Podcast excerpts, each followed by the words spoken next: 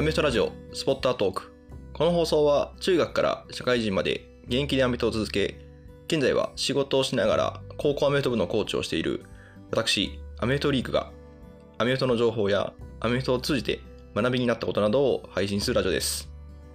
えー今回はですね、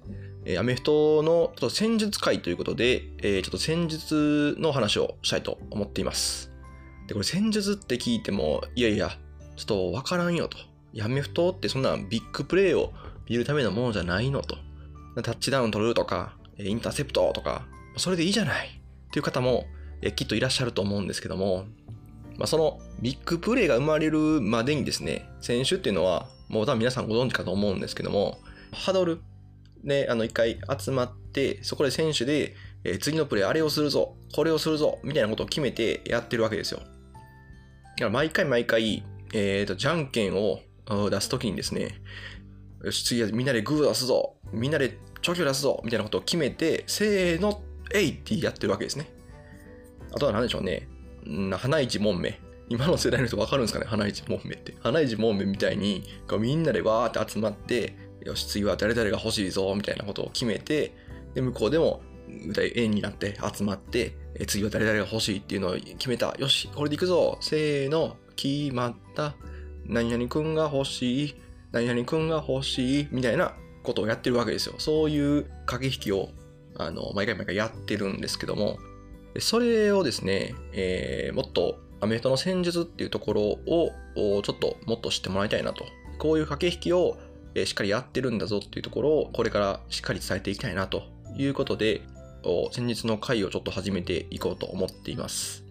ただですね、えーどの目線からスタートすればいいのかっていうところなんですけども、うーん、まあ、あの、これをお聞きの方は、ある程度アメフトを知ってる方が多いと思うんですよ。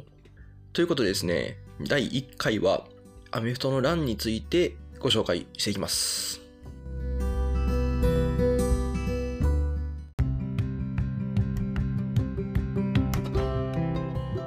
はい、えーということでアメフトの欄についてってことなんですけども、まず皆さん欄って何か分かりますかって話なんですけど、その分かるぞと、なめんなみたいな話なんですけど、欄はまあ、シンプルに言うと、ボールを持った選手が前に走ることをランと言うんですけども、でランをやるためには何が必要ですかって話なんですよね。ちょっと一回皆さん考えてもらいたいんですけども、ランを出そうとするにはどういった要素が必要ですかうん、例えば、ランニングバックが強くないといけないとか、そうですね。あのボール持って走るのは基本的にランニングバックの選手なので、えーランを出そうと思ったらランニングバックが強くないといけないですね。あとは、ちょっと分かってるアメフトをね、知ってる方でしたら、オフェンスラインが強くないといけないってね。うん、これもね、本当そうなんですよね。オフェンスラインがしっかりブロックして、そのボールを持つランニングバックが、えー走る場所を広げないと、まあ、ランっていうのは出ないですよね。他に何かありますかね？ランをどうやって出せばいいでしょうかっていう話なんですけど、どうですかね？で、えっ、と、ちょっとアメフトの戦術とかを、まあ、冒頭でね、アメフトの戦術を解説していきますって言ってからこの質問してるんで、まあ、アメフトの戦術で、えーランを出すというようなことがあるんですね。強い、速い、でかいとかっていうのって、もうアメフトの魅力ですし、えそれが、あの、それでランを出すっていうのは間違いなく、それも一つ大正解なんですけど、まあもう一つアメフトの特徴として、やっぱり戦術でいかにこう自分が弱くても、えーその自分の強みを出して、かつ相手の強みを消して、そして相手の弱い部分をいかに攻めれるかっていうところを考えたときに、やっぱ戦術って要素はすごい大事なんですよね。じゃあ具体的な話を、まあ、しろよって話なんですけど、まあ、例えば、オフェンスのランプレーで、えートラップっていうプレーがあるんですね。で、これトラップって何ですかって、まあ、直訳したら罠なんですけども、えっ、と、このトラップっていうプレーは、ディフェンスラインの選手いますよね。で、こう、オフェンスラインと対峙しているあの選手ですよ。ディフェンスラインの選手とオフェンスラインの選手って、えっ、と、前々でぶつかってるわけですよ。正面と正面で、毎回毎回正面衝突してるわけですね。で、この時に、あえて、そのオフェンスラインの選手が、ディフェンスラインの選手をブロックしないよ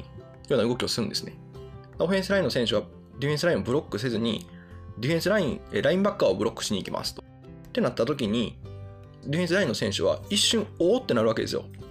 一瞬、おーってなったところを、横から違うオフェンスラインの選手が、まあ、あの、プルという、よくね、こチャリさんでは出張ブロックって言ってますけど、あの動きをして、横からバッコーンってどつくわけですよ。で、どついて、ランニングバックが走るホールを開けるというようなプレーをトラップっていうんですけども、で、これまさに、まあ戦術を生かして、えープレーを出すっていうところなんですね。で、えーこれ、じゃあトラップがどういう選手に有効かというと、まあ、いろんな考え方あるんですけども、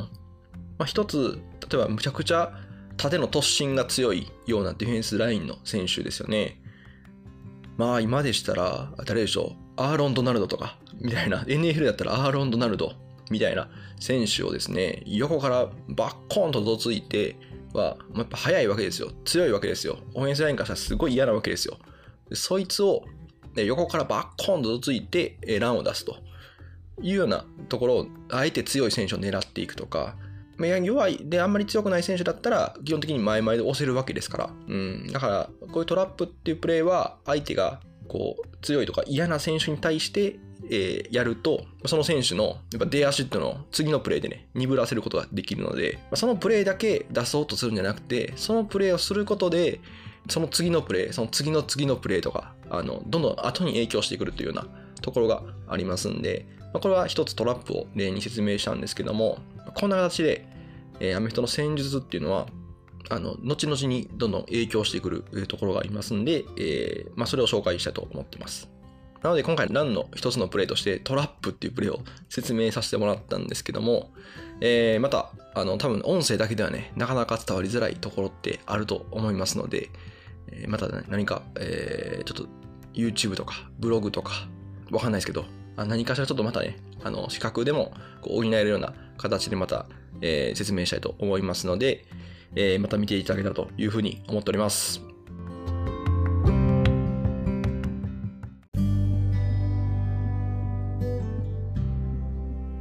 はい、いかがでしたでしょうか？今回はアメフトのランプレーを戦術でどうやって出すのか？っていうことについて解説しました。で、その中でトラップというプレーを一つ取り上げました。まあなかなかこう、アメフトの戦術で難しいなって思うと思うんですけども、えーぜひまあこの放送を聞いて、まあ少しずつアメフトの戦術理解を覚えれるような手助けができたなというふうに思っています。あとはね、もっとこんな話を教えてほしいとか、いやいや、もっと俺は先にいるんだ、もっと早く教えてくれみたいな 人もきっといると思うんで、ぜひね、そういった方は、あの、匿名で質問とか意見をかけるような Google フォームをちょっと用意してますので、概要欄の方にリンクを貼っておりますので、興味がある方はぜひそちらからご質問、ご意見いただけたらと思います。はい、えー最後になりましたが、私、アメフトリークは、えーアメフトの価値を日本人に理解してもらうを目的としたウェブサイト、インサイドアウトを管理しております。アメフトの情報や、えーアメトあるある、それから戦術ブログなんかもやっておりますので、ぜひご覧ください。それから各種 SNS もやっております。えーいずれも概要欄の方にリンクを貼っておりますので、ぜひご覧ください。それではまた次回お楽しみに。